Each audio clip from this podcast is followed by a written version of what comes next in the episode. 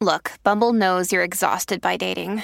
All the, must not take yourself too seriously, and 6'1" since that matters, and what do I even say other than, hey?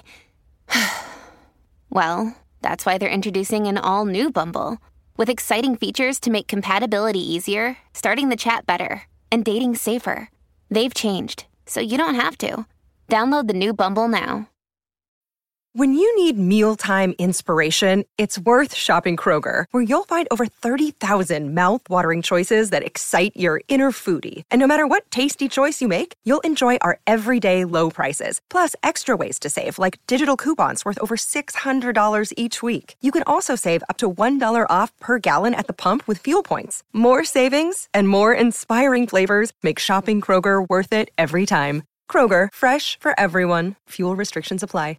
This is Optimal Relationships Daily, episode 1679, The Four Kinds of Anger, and How to Handle Them Better, by Dr. Kelly Flanagan of drkellyflanagan.com. Hello, everybody, and welcome back to ORD on this fine Saturday. I'm your host and narrator, Greg Audino.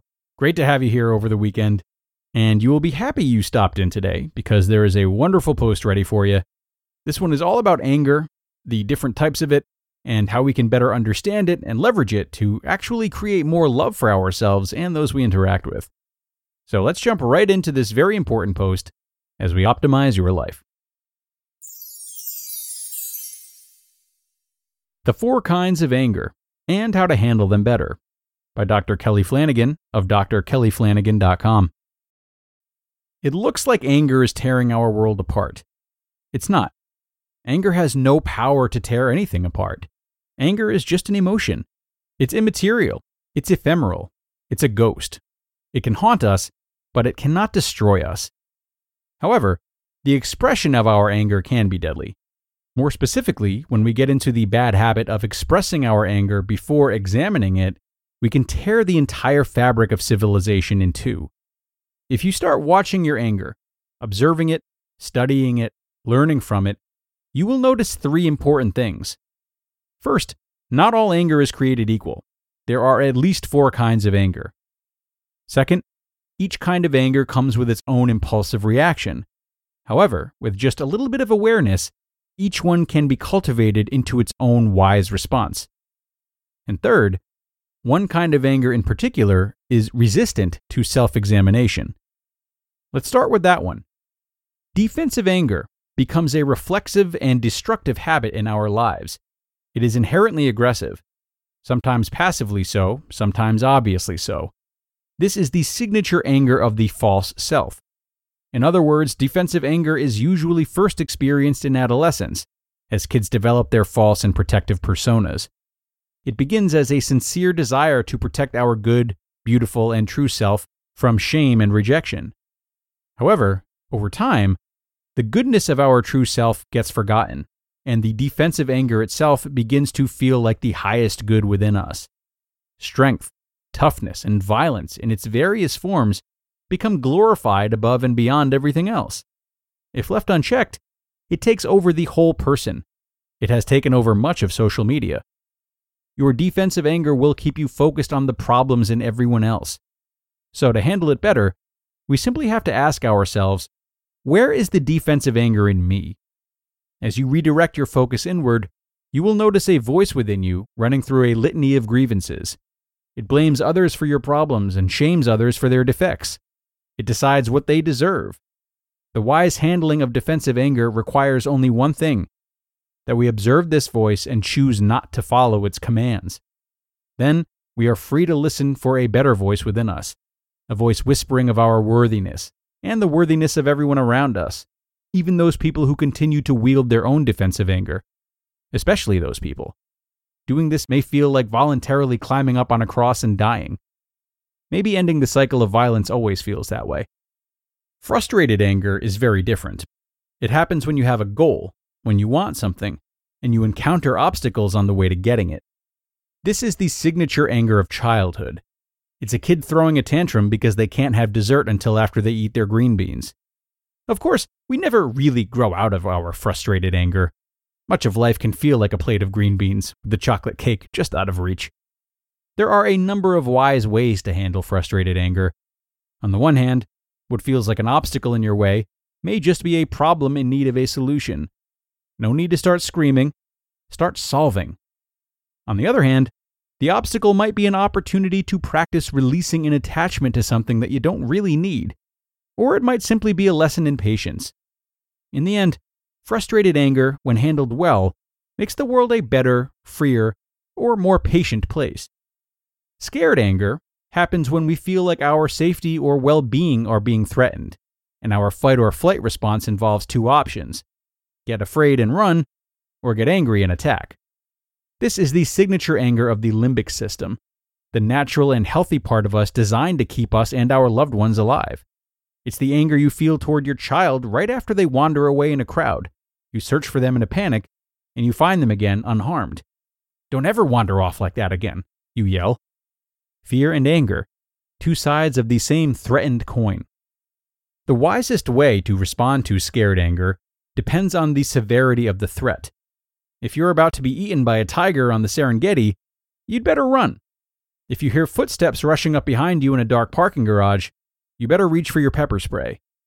In most situations, though, we don't even know what we're feeling threatened by.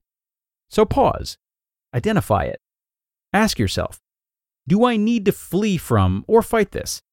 Might there be a third way? Is it possible to approach this threat without anger, perhaps even with tenderness? Many a marriage has been saved by trading the expression of anger for the confession of fear. Most scared anger, when handled well, makes the world a more vulnerable and authentic place. Righteous anger happens when something bad is done to something good. It's in us for good reason. It's the anger from which most justice arises. This is the anger most of us feel about human trafficking, for instance. It's the signature anger of the true self. It's usually first experienced in childhood, at the intersection of our worthiness and our wounding. When we arrive in the world, we assume correctly that we are worthy of love and belonging. Then someone sends us the message through words or silence, action or inaction, that we are not worthy of their love and belonging. In this moment, the true self experiences injustice about the way it's being treated. These kinds of moments can happen over and over again in our lives. Righteous anger is the urge to protect the good thing in us and in others. However, when it is righteous anger we feel, and when we are careful to protect the purity of that anger, it is never destructive. Its only agenda is the protection of goodness. So it seeks to protect the goodness in one thing, while simultaneously remaining aware of the goodness deep down in the person or the thing being resisted. True self in you sees true self in everything, and all action becomes compassionate action. Righteous anger, when handled well, makes the world a more loving place. Let's review. If we handle our anger well, we can create a culture of peacefulness and progress and patience, of vulnerability and authenticity and tenderness, of justice and love, wherever we go. We can do so not because we don't have anger, but because we are having it in the wisest way possible. So, what are you waiting for? Stop expressing for a while and start examining. Stop reacting immediately and start responding. Stop destroying thoughtlessly and start creating. You just listened to the post titled, "The Four Kinds of Anger and How to Handle Them Better" by Dr. Kelly Flanagan of drkellyflanagan.com.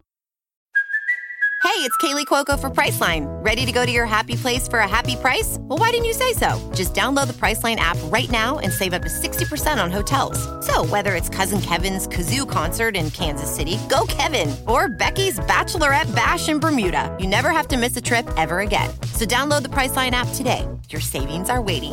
Go to your happy place for a happy price. Go to your happy price, Priceline. Families have a lot going on. Let Olly help manage the mental load with new cognitive help supplements for everyone 4 and up, like delicious Olly Focus Pops or Olly Mellow Pops for kids. And for parents, try 3 new Brainy Chews to help you focus, chill out, or get energized. Find these cognitive health buddies for the whole fam at Olly.com. That's OLLY.com. These statements have not been evaluated by the Food and Drug Administration. This product is not intended to diagnose, treat, cure, or prevent any disease. and a golden one from Dr. Kelly today. Thank you so much to him for letting us share this post.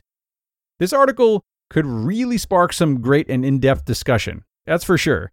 I am definitely tempted to talk further about how all of these forms of anger are linked, both in reality and in our imaginations. That could go on for a very long time, though, so I will boil my thoughts down to one single point that I think we could all take some good action on.